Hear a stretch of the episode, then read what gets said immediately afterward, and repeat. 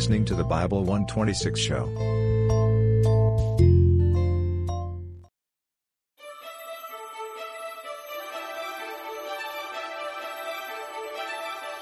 Hi, I'm Ron Matson, and welcome to Learn the Bible in 24 Hours with Dr. Chuck Missler. Chuck will be taking you through some interesting oversights of the Bible and showing you some amazing facts. For more information on how you can join this group, click here.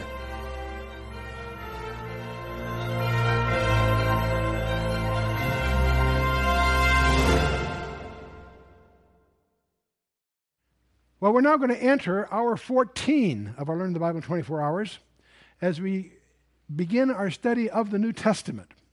And uh, as we do that, um, we have uh, a whole nother uh, perspective to, to gain here. The, the, the uh, New Testament has architectural features that are very similar to the Old. The Old Testament opened with the five books of Moses, and the New Testament opens with five historical books the Gospels and the book of Acts. And you can look at the book of Acts as volume two of Luke, if you will. See, Luke wrote two books Luke, volume one, and Luke, volume two, if you will. So I always treat the four Gospels and the book of Acts as a group. Then we're, they are followed then by 21 interpretive letters. Just as the book of Deuteronomy is, is Moses' interpretation of the law, there are really three sermons by Moses. In the New Testament, we have 21 letters that were gathered and circulated by the early church as precious items because they were apostolic interpretations of, of what went on. So the Gospels tell you what happened, and the letters tell you why it happened and what the significance of it is. Of those 21, 14 we believe are written by Paul. I say we believe because there's one that is deliberately unsigned, and there's a strategy behind doing that. And we'll talk about when we get to the book of Hebrews. We're among those. Some scholars have different perspectives, but we think we have a, a good defendable position by arguing that the book of Hebrews was written by Paul but deliberately unsigned, so it wouldn't so it would be read, so it wouldn't be rise ire and so forth. But in any case, uh, we have seven by Paul, and I mean 14 by Paul, and then seven by some of the others. Peter, James, eh, eh, we call them the Hebrew Christian epistles. So there's 21 epistles. So we have five historical books, 21 letters that are sort of like the op ed pieces, if you will. And then we have, eh, in lieu of the prophets of Old Testament, we have the book of Revelation by uh, Apostle John. That, so we have 39 books in the Old Testament, 27 in the New. That's 66 books. People say, that's sort of strange. Everybody expects 70 books. Why 66? Well, te- technically, the book of Psalms is five books, by the way. So if you put that in, it's really 70, but let's not confuse people. Everybody knows it is 66 books. Okay. So the Old Testament was compiled over several thousand years. That shocks many people because there are books in the Old Testament that are older than the books of Moses.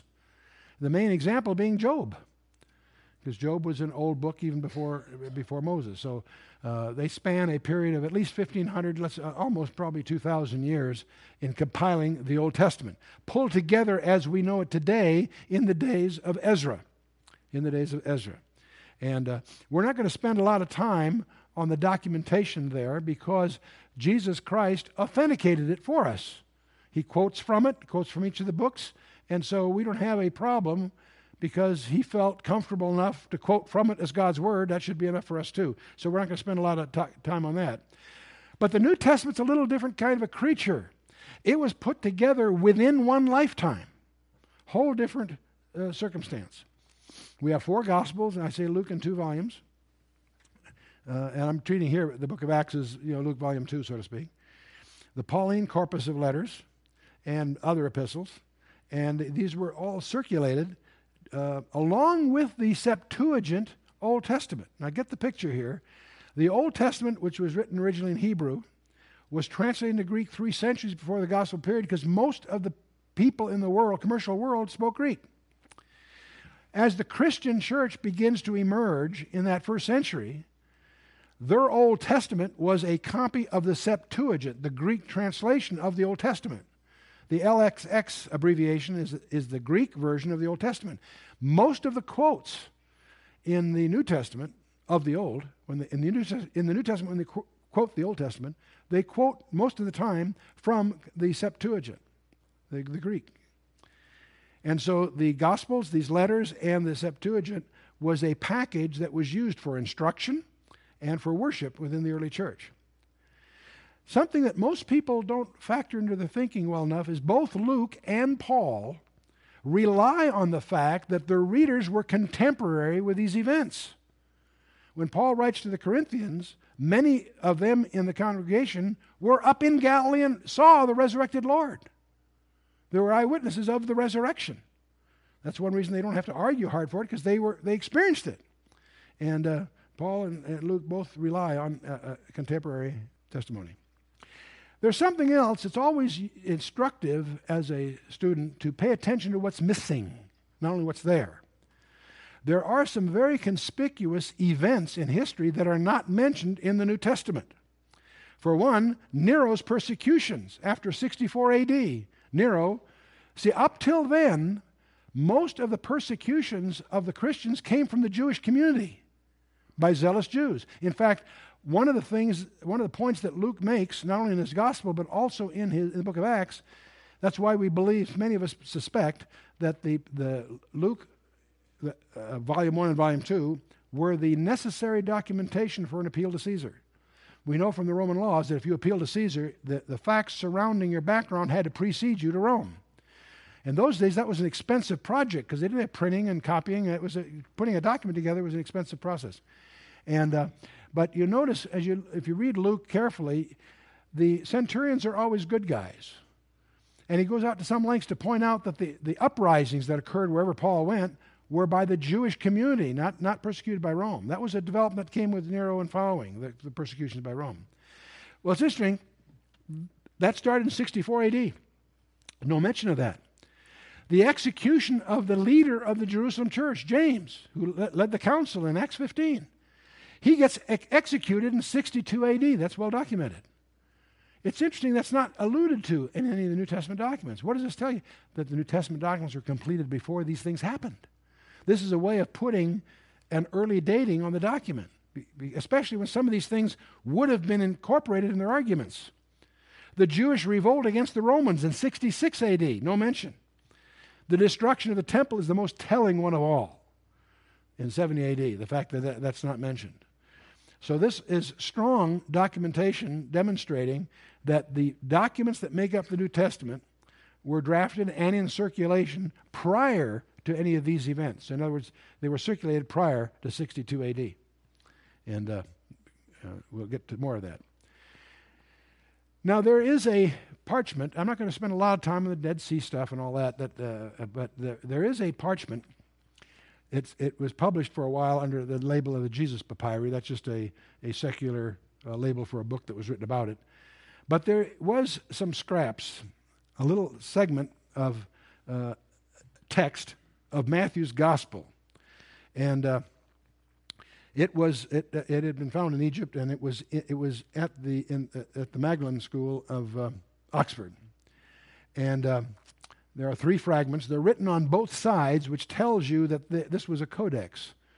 The, the, the ancient uh, um, Old Testament was written on scrolls. That's why I always use the little idiom of scrolls. When I talk Old Testament, I use a little scrap of parchment.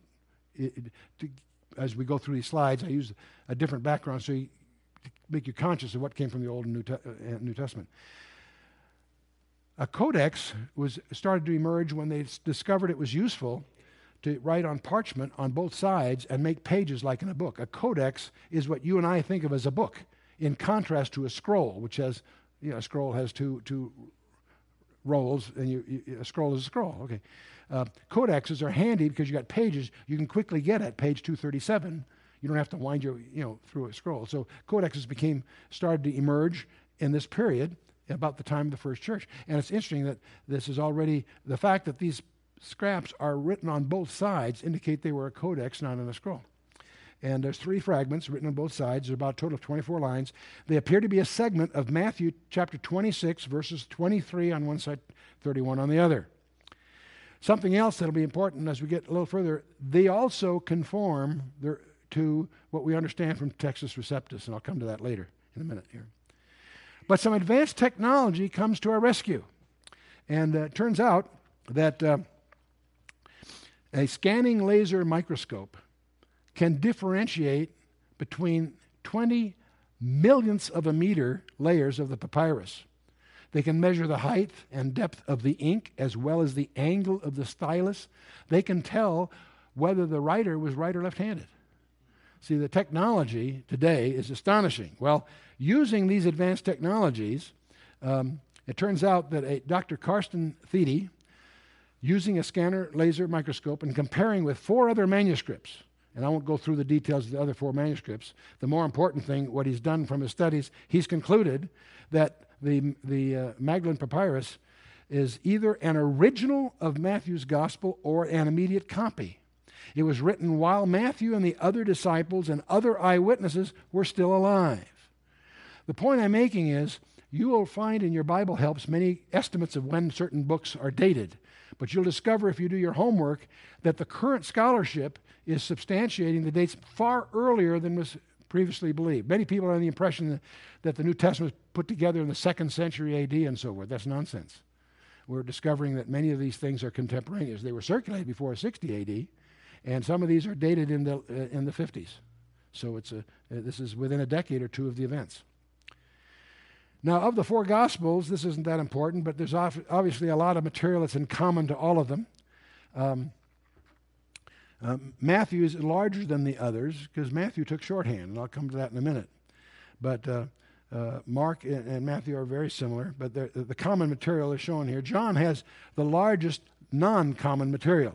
John uh, uh, uh, speaks especially of the Judean ministry rather than the Galilean ministry, and we'll talk about that when we get there. Now, in terms of linguistics, a common language is Aramaic, but the, Jesus also spoke Greek. We find occasions of both. He spoke initially Greek to Mary until he addressed her in Aramaic, where she recognizes who he was. She thought he was the gardener, and says Mary, and she recognized Rabboni. Gives him. Uh, uh, uh, we'll talk about that when we get to John 20. Um, Pilate, he, he, he impresses me. Pilate personally could write in Hebrew, Greek, and Latin. Pilate labeled the titlan on the cross. And he played a word game against the Jews, and we'll talk about that when we get there. But he, part of it was in Hebrew, Greek, and Latin, and he wrote it himself. As a, a uh, top official, he had skill in all three. Hebrew, because he was ruling the Hebrew, Hebrew territory. He spoke Greek, because that was the common commercial language, and Latin was the official language of the Roman Empire. So it, it gets more prevalent use later, of course. Now, there are some syntactic peculiarities um, in the New Testament. The sentence structure is really Hebrew more than Aramaic. Mark quotes Luke in hundreds of places. That shatters many people's concept here. You think of Luke as a Johnny come lately, because so much of what he learned, he learned by doing some research. But Mark quotes Luke, which means Luke's document was in place very early. Mark is basically the sec- secretary for Peter. When Mark speaks, he's really speaking, speaking for Peter. He did the writing for Peter, apparently. Mark quotes Acts in 150 places. It's astonishing to realize the book of Acts was uh, uh, that early. And it's also clear from Mark that he knew Thessalonians, Corinthians, Romans, Colossians, and James, these letters of uh, both Paul and also of James. And uh, there are 600 evidences of an early date for Luke. That shatters a lot. I'm mentioning not because they're that important per se, except they will they'll contradict some of the traditional myths that have surrounded the New Testament. There is a school of belief among scholars, they call it the Jerusalem School for reasons I won't bother you here with, that originally there were Hebrew drafts, out of which about 40, 45 came a rough Greek version, and then probably from that some Greek and Aramaic versions, sometimes called the Q documents. But in any case, out of all of this, we have a Greek adaptation by subject, which leads to Luke first, Mark next, and then probably Matthew, but Matthew drawing directly from the Hebrew for lots of reasons. And then, of course, John is a whole nother act on the thing. About probably about we're dealing here, but we're dealing here within uh, just a few decades of the actual events. And so, just to give you a perspective, Paul's letters, the, pr- the first letter he probably wrote were, uh, uh, were the Thessalonian letters. And we'll deal with those separately in a special way, not, not because they're first, but because they have some topical issues that we're going to deal with later. First, First Corinthian letter was about the spring of 55. There were actually four letters to Corinth. We only have two of them remaining. And then the first, Tim, Tim, first Timothy, first letter Timothy was about fall of 55, Second Corinthians about 56. And you get the general feeling, most of these were anyway between 50 and 58 uh, as the letters. And uh, uh, other New Testament books are roughly in the same domain, in the 50s to 60s, and we won't quibble with the details here. Let's talk a little bit about the history of the English Bible. This is very I- important to understand. The Old Testament uh, originals were sometimes referred to as the Vorlage. And for us, the important event was the translation of the Vorlage into Greek. Uh, three centuries before the gospel period. And we don't spend a lot of time on the background of that because Jesus authenticated the New Testament for us. I mean, the Old Testament for us by, uh, by his quotes and so forth. But I want you to be conscious of the fact that that was several centuries before the gospel period. Okay. Now, the, the Hebrews, the, the, the, the Jewish uh, leadership, got really upset in the first century because they discovered the Septuagint, the Greek translation, had been adopted by the Christians as their Bible. So they had the Council of Yamnia, where they had a real problem to solve because Judaism relies on sacrifices. There's no remission of sins without sacrifices. They have no place to sacrifice. The temple's been destroyed. So, what they in effect are faced with doing is redefining Judaism. That comes out of the, the Council of Yamnia. And uh, but they also, out of that council, set the groundwork for what later becomes the, Ma- the Masoretic text. You're, you're, when you look at a Hebrew Old Testament, you're reading probably the Masoretic text, and that's uh, uh, uh, out of, it derived from the Council of Yamnia. Now, what also get, starts to emerge here is a group of documents that are called Textus Receptus, and we're going to talk a little bit about that as we go on here. Um, Textus Receptus, about the end of the third century, Lucian of Antioch compiled the Greek text to become the primary standard throughout the Byzantine world. Now, something you need to understand is that the center of the world was not Rome anymore, it had been moved. Constantine moved it to Byzantium. All these councils, church councils you read out and so forth, are not in Latin, they're in Greek, and they're in the East. They're, they're, the, the Byzantium was the capital of the world. And uh, the Greek text that was circulated widely throughout the Byzantine world is a text that is returned, re, uh, referred to as Textus Receptus. The received text is what it's intended to con- connote. And by the sixth, from the sixth through the 14th century, the majority of New Testament texts are produced in Byzantium in Greek. So it was the primary publication center of the Christian world. In 1525, now we're moving way ahead in the 16th century, Erasmus, using five or six of the Byzantine manuscripts, compiled the first Greek text produced on a printing press, thanks to Gutenberg. This was a, the big event that really led to the Reformation, was to make Bibles available. And, uh, it was, and his writings are the basis for what is formally called Textus Receptus. And uh, it's, it, so that gives you a feeling for the timing here. And uh, out of this, we have the Old Latin and then the Vulgate. Jerome does the Latin translation of the Bible, which becomes, uh, with Tyndale and others, uh, m- translate to make the English Bible. Uh, and that's really what the one we're dealing with. I won't take you through the evolution of, from Wycliffe and all the rest from 1382 down through 1611, the King James Version, except to make a couple of points here. As we go through these Erasmus and the Tyndale Bible, Luther's Bible, Coverdale's, and, and so forth, and the Geneva Bible and rest. You need to understand that the people that did these translations did it under penalty of death. It was a capital crime to be trafficking in Bibles by the medieval church. So these heroes were that became martyrs. Uh, did did all this out of their commitment to get the word of God out to the people so they could understand it, rather than have it filtered by a a, uh, a, church with its own agenda. And so. Uh, uh, but you finally get down to the King James Version, from which all of us, all of us are indebted. King James VI of Scotland became King of England, and he called himself James I. And in 1607, with more than 50 scholars, they met in continual prayer and committees. The one thing that really distinguishes them, they were committed believers. They weren't, uh, they were believers first and scholars second in that sense of speaking. Something else you should understand when they did the King James Version, they had available to them 5,556 manuscripts. So they had plenty of ammunition. The primary reliance of the, trans, uh, of the translation committee was on Textus Receptus. That was their, that was their, their yardstick. And what they produced is the King James Version of the Bible. And uh, it has been heralded even by the secular world as one of the most noblest monument in English prose. The majesty of the King James has never been really equaled.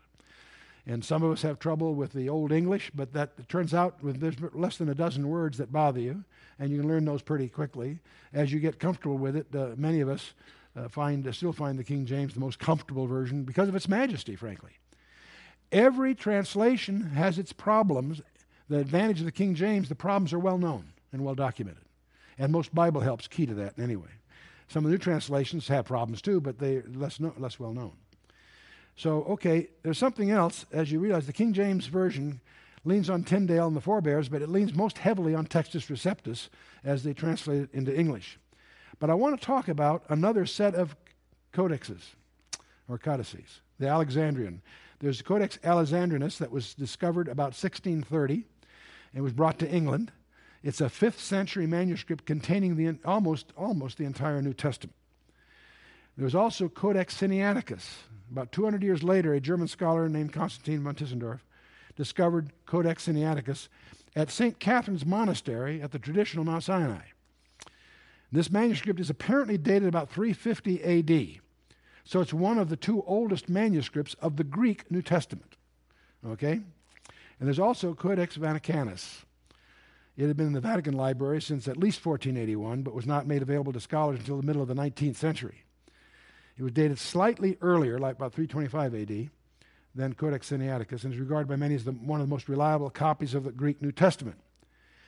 Now, what's going to happen here, to look ahead a little bit, Codex Sinaiticus, Codex Vaticanus have been overly revered by scholars to our detriment. Uh, uh, I'll explain what happened here, but you need to, because they are very old manuscripts, they tended in the, modern some, in the minds of some of the modern translators to have extra weight because they're older. And that turns out to be a trap, and I'll come into that. These, these tra- the Alexandrian codices have become very controversial in recent years for a number of reasons. So these occur in about the third or fourth century, and they become the primary reliance of the newest, most modern translations. The NIV and many of the other new translations tend to lean very heavily on these Alexandrian codices. Uh, and th- so tec- the, the, the uh, primacy of Textus Receptus has been dethroned.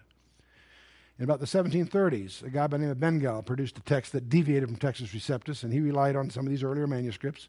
And Karl Lachmann did a similar kind of thing, and another guy did. Uh, not that critical. The real important guys are two characters known by as Westcott and Hort. Brooke Foss Westcott and Fenton John Anthony Hort were Anglican churchmen who had contempt for Textus Receptus. And they leaned especially heavy on these Alexandrian codices. They began a work in 1853 that resulted after 28 years with a Greek New Testament based on Vaticanus and Sinaiticus. The problem is, we've now discovered that those texts, even though they're older, are corrupted. And these people have really promoted it, and uh, we should talk a little bit about them. Both of these guys were very influenced by Origen and others who denied the deity of Jesus Christ. And they embraced the prevalent Gnostic heresies of the period from the headquarters of the Gnostics, which is Alexandria. The codexes we're talking about came from Alexandria. Alexandria was the fountainhead of the Gnostics, which were anti, really in effect, anti Christian groups. Much of the New Testament letters are written in repudiation of the Gnostic beliefs. So we discover upon more careful examination that these codices that they're relying on, while they're excellent Greek scholars, are corrupted texts. And so this is one of the reasons you'll notice if you've been following Bible things in the last few decades, there's been a reaction against the modern translations by some who begin to realize that they're victims, in a sense, of, cor- of, of corrupted uh, foundations here. There are over 3,000 contradictions in the four Gospels alone between the manuscripts. They changed the traditional Greek text in over 8,000 places. And uh, now, by the way, Westcott and Hort, although they're very, very obviously outstanding Greek scholars, you wouldn't trust them to run your you wouldn't trust them to teach your Sunday school class. They did not believe in the deity of Jesus Christ. So you got to be on alert. Just because a guy has a lot of degrees and a lot of prominence in the scholastic community does not make him a bona fide expert in, in, in, in before the Lord. And so, uh, in any case, we now have a question mark on Alexandrian codices, which means that puts a cloud on some of the modern translations. They're useful because they're readable, but be careful if you're doing careful, uh, uh, detailed study because they've been corrupted.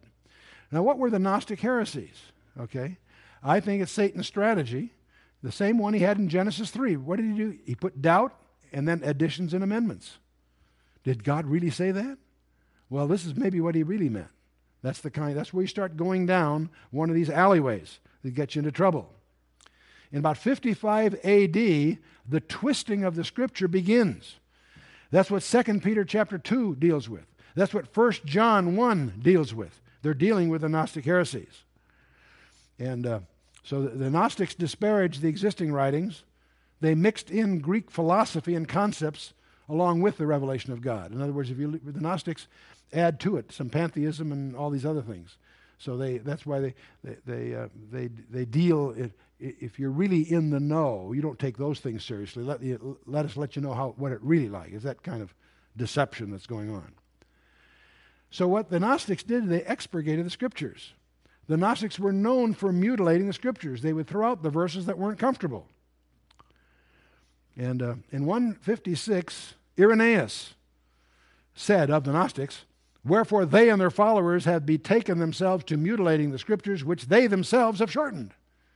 So we have evidence that that was one of the things, one of the tactics they used. The headquarter for the Gnostics, of course, was Alexandria, which is the primary library center of the world at the time. Now, let me, we could spend a lot of time wading through scholastic arguments about the texts. I'm going to give you, I'm going to show you a shortcut. I'm going to show you a shortcut. There are, in the scripture, there are authentication codes. There's an automatic security monitor watching over every single letter of the text that doesn't rust or wear out, and it's been running continually for several thousand years. And most people don't know about it. There's a fingerprint, what I call a fingerprint signature of the author in the scripture. And uh, we'll show you that. And furthermore, this authentication code is of a non compromisable design. Now, if you're an engineer, your mouth is watering. Boy, where is this thing? I want to see this thing. Let me back up a little bit now and give you some background. How many of you have noticed there are sevens in the Bible? Anybody without their hand up hasn't read their Bible, right? Over 600 passages have it very explicitly so. Some of these are very overt. It's very obvious. Seven of this and seven of that or whatever. Some of them are structural. Someone to list a few things. You'll always notice there's always seven of them. You find those. They're subtle. Some are not only subtle, some are actually hidden. And yet you can find them if you know how to look. I'm going to suggest to you the possibility that these heptadic structures are a signature of the Creator Himself. And let's take a look at some examples. I want you to imagine, you don't have to actually do this, but I want you to imagine yourself seriously taking this on an assignment. Imagine yourself taking on a scratch pad, blank piece of paper, and I want you to design a family tree, a genealogy. And by the way, for this assignment, you can do this from fiction. You can make it up as you go. How many could do that? Obviously, you could. Okay, that's, that's, no, that's no problem. You know, fathers and sons make up a family tree. Okay. Except I got a couple of rules I want you to follow. When, when you finished your assignment, you turn it in. I want the number of words that you used to be an exact multiple of seven. In other words, if I take the total number of words that in, is in your uh, uh, work product, if I divide it by seven, I don't have any remainder. So it's either seven words, 14, 21, 28. In other words, whatever number of words you use, it's an exact multiple of seven. How many could do that? You could fudge it around to multiple of seven, right? Good, yeah, sure you could. Of course you could. Got another rule I want to add. I want the number of letters that you use to also be an exact multiple of seven. I can sense that some of you dropped out. You say that, that you begin to realize that's a little tricky. And incidentally, I'm talking about in English here, aren't I? English, you can fudge around sometimes. Poets always do that. You, you throw an asterisk in or something. Okay. An, I want the number of vowels and the number of consonants to be divisible by seven exactly. If I go through all your words, I count the vowels, it's an exact multiple. You got a problem with that? Of course you do. You realize that to make it a multiple of seven, if it's a random result, you've got six chances of losing and only one of winning, having come out right. You with me? So every time I add a rule, it makes it tougher. I'm going to say I want the number of words that begin with a vowel to be divisible by seven. Well, that's kind of chicken. And obviously, if that's the number of words begin with a consonant, must be divisible by seven. The number of words that occur more than once to be divisible by 7. Do you, anybody still playing? You get the feeling that this would be hard to do, right? Those that occur in more than one form divisible by 7. Those that occur in only one form to be divisible by 7. The number of nouns shall be divisible by 7. The number only 7 words shall not be nouns. That's easy probably, maybe not. The number of names shall be divisible by 7. Only seven other kinds of nouns shall be permitted beside names. The number of male names shall be divisible by seven, and the number of generations shall be divisible by seven. You've probably guessed where I'm headed here. Because this is a description of the genealogy of Jesus Christ in the first 18 verses of the book of Matthew. And, in, and incidentally, we're talking about the Greek, not the Hebrew or English. In English, it's soft, you can fudge around. Greek is incredibly precise. Every verb has to meet five conditions and so forth. It's a tight, precise language. And what I'm sharing with you here, of course, is the discoveries of Dr. Ivan Panin. He's a very interesting guy, born in Russia in 1855. He was exiled in early age. He got tangled up in a plot against the Tsar. He eventually emigrated to Germany and then finally to the United States. He graduated from Harvard in 1882 with a PhD in mathematics. But then he discovered Jesus Christ. Now, by the way, every one of us in this room that has, has discovered Jesus Christ, whether you know it or not, is a result of a miracle wrought by someone's prayer. For some of you, the stories are really quite dramatic. For many of us, it's quite routine. But every one of us that accept Christ are a result of a miracle. But if you're a PhD from Harvard, that's a miracle indeed. Okay? So, but shortly after becoming a Christian, he discovered this, these heptadic structures, these sevenfold structures that underlie the biblical text. He discovered that about 1890. He committed the rest of his life, more than 50 years, generating over 43,000 pages, writing incidentally in very small letters. He's got a very tight hand uh, of discoveries. He went to his Lord in October 30th of 1942 and left behind all kinds of, of uh, discoveries candidly, it's very tedious to go through because it's laborious stuff. And yet, what comes out of this are some treasures, and I'll show you a few highlights. That was the one that I showed you. The, the genealogy of Jesus Christ fits all those conditions. And even if you try to simulate that, you'll discover it's almost impossible to get something to fit all those conditions. But let's talk about a specific practical example. If you look at your Bible at the last 12 verses of the Gospel of Mark, you will probably find a footnote in it.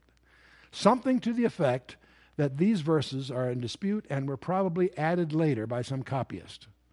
That's the typical kind of remark you see, annotating the last 12 verses of the Gospel of Mark. And uh, the question is uh, were they added later? Or, or, you know, Westcott and Hort um, regards the last part of Mark, that's verses uh, 9 through 20 of chapter 16, as a later addition. That this wasn't in the original, it was added by well, some well intended copyist down the road a bit. Well, that's easily shredded because Irenaeus in 150 AD quotes it in his commentary. The, the, the, the uh, Alexandrian codices were fourth century. But in the first and second century, we have quotes from uh, these so called verses that were added later. No, they weren't added later. They were expurgated from the Alexandrian codices, is my contention. So either had a copy of the original or he must have been clairvoyant. I don't think he was clairvoyant. Hippolytus, in the, also in the second century, quotes from these 12 verses. And these are several hundred years before the Alexandrian codices. So if these verses are not in the Alexandrian codices, they were expurgated. So you can attack this scholarship from the point of view of historical records, but I'm going to show you something even more surprising. If we studied the last 12 verses of Mark, we discover that verses 9 to 11 are an appearance to Mary, and, and it just discusses the, the disciples' initial disbelief. From verse 11 to 18 are subsequent appearances, and then the conclusion of the chapter is verses 19 through 20. So from 9 to 20 is what we're talking about. Another way to to organize those uh, 12 verses is from verses 9 to 14 a simple narrative verses 15 to 18 is a discourse by jesus christ and the last two verses are a conclusion of the whole gospel and by the way if you take these 12 verses away you leave the gospels with the people confused and in disarray and in disbelief you have no resurrection So you can see why the Gnostics would love to drop those verses off. But anyway, these are the verses that are there. Let me share some things with you that Panin discovered about these verses. The number of words in these 12 verses are 175. That's a multiple of 7 exactly. Oh, really? The vocabulary involved is 98 different words. That's a multiple of 7 exactly. The number of letters in the 12 verses are 553. That's a multiple of 7 exactly. The vowels are a multiple of 7 exactly. The consonants, obviously, would be a multiple of 7 exactly. The total vocabulary, I said, was 98 words. 84 of those are found earlier in the book of Mark. That's a multiple of 7 exactly. 14 of these words are found only here. It's a multiple of 7 exactly. 42 of those words are used in the Lord's address. 56 are not part of his uh, were not part of his vocabulary that are in the in this in these 12 verses. All multiples exactly. Now I if I take just two two rules, if I have one rule, you've got 6 chances of losing, one of winning, right? To meet two rules, it's 7 squared. In other words, I have 48 chances of losing and only one of having both rules of seven. You follow me? It goes by the square, right? Two rules, it's the square. For three rules, it's the cube of that. 340, I'd have 343 chances of losing for every one of winning. And so it goes. For four rules, it's 2401. I've given you so far nine rules. So the ch- you have one chance, if, if this is a random process, you have one chance in 40 million of coming out okay. You see how, see, it, the more rules you add, the more restrictive it becomes. Would you like to try this, by the way? Now, assume you worked eight hours a day, 40 hours a week, for 50 weeks a year. That means you've got about 2,000 uh, productive hours per year. And put those in minutes, that's 120,000 minutes per year. You've got seven to nine chances to try this randomly, 40 million attempts. Let's assume it takes you 10 minutes to do a draft. And if it doesn't work, it takes another 10 minutes to draw another draft. Well, then in that case, it would take you about 3,362 years to come up with that design. And, uh, but by the way, it gets worse. Um, I said there were 175 words, 56 in the address of the Lord, uh, 119 in the rest of the passage. In the, in the introductory verses, it was 35. Each one of these is a multiple of seven exactly. In other words, uh, in the various groupings of the uh, uh, the natural divisions of the passage, you'll find it's always a multiple of seven exactly. And uh, it goes on and on. I won't badger this more than you need to here. There's something else you need to know about both Hebrew and Greek. They're distinctive in that each letter has a numerical value, and it, it is relevant that way. And here's a list of the Greek words. The, uh, the alpha is worth one, the beta two, gamma three, and so forth, right on through uh, to the end. And uh, this, this, the use of numerical values of letters is called gematria. There's a geometrical value. Every word thus has a numerical value. The numerical or geometrical value of this, the total geometrical value of the passage happens to be 106,663, which is a multiple of 7 exactly. Try doing that by accident. And if you take each one of these natural groupings, you'll discover each one has a geometrical value of a multiple of 7 exactly. The first word, the middle word, the last word, and so forth. And it goes on and on, uh, as you can imagine here. Um, I said we had a vocabulary of 98 words, 14 not before in Mark, 7 found later in the New Testament, uh, 35 occurrences. Um, and uh, the uh, numerical value of them, again, is a multiple of 7 exactly. Uh, the, uh, the, verse 20 vocabulary is 14. It, it, goes on and on in, in terms of words found here previously, words not found. Everything's a multiple of 7 exactly. The total forms 133. The value of those are 89,663, which is a multiple of 7 exactly. Those that occur more once is 112, which is a multiple of 7. Occurring more than once is 21, a multiple of 7. Occurring 63 times, which itself is a multiple of 7. And we could go on and on like this. There's a word here that's an unusual word because it occurs nowhere else in the New Testament.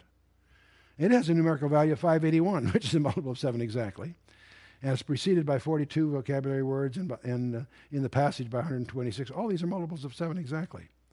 Now, I've gone, I've added a lot on here. We started out with just nine rules. I've just given you 34 of them.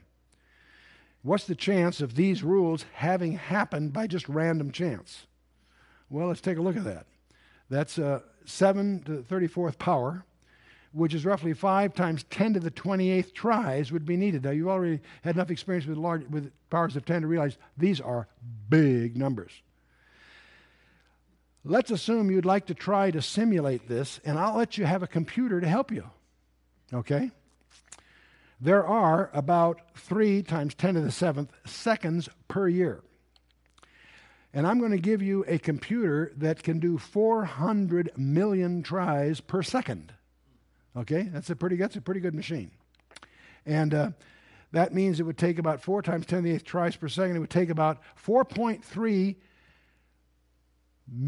uh, million, million computer years. Or putting it another way, I would need 1 million uh, supercomputers working 4.3 million years to obtain this result by randomness. By randomness. So this is this is again, and by the way, I've just used 34, 34 conditions here. Panin identified 75 of them. So uh, you can say some of those are, in, are not independent of each other. That's true. So two or three of those actually derive one from the other. Okay, throw those out. I got 75 to pick from. The New Testament, let me show you some other things that Panin, discovered. The New Testament consists of 27 books, right? That means there's an opening and closing word to each of the 27 books. It begins and ends with a word, right? So 2 times 27, that means there's 54 words, right? Among those 54 words, there's a total vocabulary of 28 words that are multiple of 7 exactly. In the Gospels alone, there's multiple of 7 exactly. The total geometrical value of those words is also a multiple of 7 exactly. The value of the shortest word, which is one letter, is 70, and it's a multiple of 7, obviously. The value of the longest word is a multiple of 7, and this one's particularly interesting. The longest word happens to be apocalypsis. And it happens to be 7 times 6 times 6 times 6. That's kind of interesting, I think. There's, this is the one I love. I, I, I realize we're hitting a lot, a lot of these things. It, it, it uh, maybe overkill here. But I want to show you the one that blows me away completely. We've discovered the vocabulary in the Greek that's unique to Matthew. Uh, now, understand what I'm talking about. The vocabulary unique. These are words that only Matthew uses. If you go through the whole Bible, take all the words, there are 42, uh, there's a vocabulary that's unique to Matthew. It occurs only 42 times. It's a multiple of 7 exactly.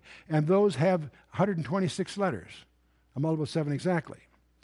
Now, what makes this particularly uh, peculiar is let's assume for discussion that Matthew tried to do this on purpose. How would you do that? If you were Matthew and you decided you would like to have this characteristic in your gospel, how would you go about making sure that the words that you alone use is a multiple of seven exactly? Well, you've got to, you can only do it two ways. You've got to sit down with all the other writers of the New Testament, figuring out, assuming you can figure out who they're going to be, and get them to agree not to use your little list of words. How many think that happened? Not very likely. Or you could argue that this feature is an argument that Matthew wrote last. Because, in theory at least, he could lay down everybody else's writings and make sure that it fit. That, so you could use this as an argument that Matthew wrote his gospel last. He either had prior agreement, that doesn't make sense, or his gospel was written last. Okay, the gospel of Matthew has a vocabulary unique to itself that's a multiple of seven exactly. Which, but that, so does Mark. Well, I thought Matthew wrote last. No, Mark wrote last, because Mark also has a vocabulary unique to him. It's a multiple of seven exactly. But so does Luke. And so does John. They each were written last. And obviously, I'm being facetious. And so did James, Peter, Jude, and Paul. Each one was written last. In other words, each one has a vocabulary that nobody else uses that happens to be an exact multiple of seven. There's only one explanation for this that, uh, that I can tolerate mathematically, and that is that the Holy Spirit was an overseer of every word, every letter in the New Testament. I think that's exciting. By the way, this even bridges the Old New Testaments. You know, I often joke that I'm going to have a, t- I'm going to have a conference and have an advertised conference. We're going to tear out the page of the Bible tonight that's unnecessary. That'll smoke out all the fundamentalists, right? And then very ceremoniously open the Bible and tear out the page between the Old and New Testament because it's unnecessary. There are words that have this heptadic feature if and only if you put the Old and New Testament together. The word hallelujah occurs 24 times in the Old Testament, four times in the New. 4 plus 24 is 28, a multiple of 7 exactly. Hosanna, shepherd, Jehovah Sabaoth. And I go through a list of these words that are not multiples of 7 in either Old New Testament, but they are a multiple of 7 when you put the Old and New Testament together. I think that's kind of fun. All this, of course, is detailed in our uh, briefing package called How We Got Our Bible. But the main point is these specifications that we talked about have been fulfilled. The specifications in the Bible says that he would be born of a virgin, and he was. That he'd be born in Bethlehem, and he was. That he'd be taken into Egypt, and he was. That he would heal the sick and make people whole, and he did. And each one of these is documented. You can look up the verses. He would be crucified, and he was. That he would die for our sins, and he did. That he would be raised from the dead, and he was. And uh, so why do we accept the Bible? Because these little numbers from canon? No, no, no, that's not the reason. We do this because it's the authentication of Jesus Christ. The Septuagint has over 300 detailed specifications he's fulfilled in his lifetimes. The 70 weeks prophecy that we studied in Daniel chapter 9 is undeniable. So we have the authentication of who Christ is, first of all. The scripture authenticates who Christ was. Then we can lean on the authentication by Christ of the Torah, of Daniel, in fact, of the whole Old Testament. It's an integrated design. That's our apologetic. That's the one that's bulletproof. That this, these 66 books penned by over 40 different guys over virtually 2,000 years, is an integrated package and that it transcends the dimensionality of time itself. No other book on the planet Earth does that. 66 separate books, but penned by 40 different guys who didn't even know each other over several thousand years, their design anticipates in detail events before they happen. So they obviously the source of this message is from outside our physical universe, outside our time domain. There are all kinds of hidden authentication codes in the scripture. We've talked about some of the microcodes, these little numbers and so forth. There are also macro codes. We went through Genesis chapter 5 and the fact that we have the, the uh, summary of the Christian gospel tucked away in the genealogy in the Torah, of all places. We have the macro codes. We looked at those in Genesis 5, Genesis 22, the Akedah, the book of Ruth, the whole book of Joshua, and of course the transcendent numerical design that we've touched on here, just as we go along the way. But there is something else. How can you personally say, Chuck, I don't, I'm not a mathematician. I don't want to get into all that stuff. But how can I know? How can you know? And Jesus answers that for you in John 7, verse 17. If any man will do his will, he shall know of the doctrine whether it be of God or whether I speak of myself. That's Christ's challenge to you. Try him and see for yourself. One integrated design. The New Testament is in the Old Testament concealed, the Old Testament is in the New Testament revealed. And once you begin to discover that, once you begin to discover the integrity of the package, it'll change your whole perspective on everything that it says when you know you can rely on it. And uh, so we, we've, uh, we're going to now enter, in the next session, we'll actually enter the New Testament. We'll talk about the, the, the obviously, we'll enter the historical books, the Gospels, and uh, the interpretive letters will come separately, and Revelation. Along the way, we'll do some summaries. We'll have a whole eschatological summary or, of where end time prophecy is headed and so forth. Much of that will be controversial. Different good scholars have different views on some of these things. But in the New Testament, we have the five historical books and next time we'll focus on Matthew, Mark, Luke, and John, and we're going to take a little different approach. With a limited uh, opportunity we have, we're not going to go through each book individually. We'll go at, we'll talk about its distinctives first, but then we'll go through a integration of all of them geographically. Here's where he went, there's what he did, and we'll put it all together for you geographically when we do that. And uh, one of the things that uh, you'll learn that's kind of fun is that Matthew, Mark, Luke, and John all have a different agenda. Matthew's a Jew. He presents Jesus Christ as the lion of the tribe of Judah. He's the Messiah, the promised Messiah. He's Jewish, very Jewish. Mark is really writing for Peter, but his emphasis is to present Jesus Christ as the suffering servant, the obedient to the Father. Luke's a different kind of guy altogether. Luke's a doctor. He's interested in presenting Jesus Christ as the Son of Man. The fact that God became man is what blew him away. And John is the, uh, takes the flip side of that, that he's the Son of God. Each one of these has a distinctive mission as he writes his gospel, and you'll discover something interesting. Everything in their respective gospels supports that particular emphasis. Um, the genealogy. Matthew, being a Jew, starts his genealogy from Abraham and takes it through the legal line, through Joseph, the legal father of Jesus Christ.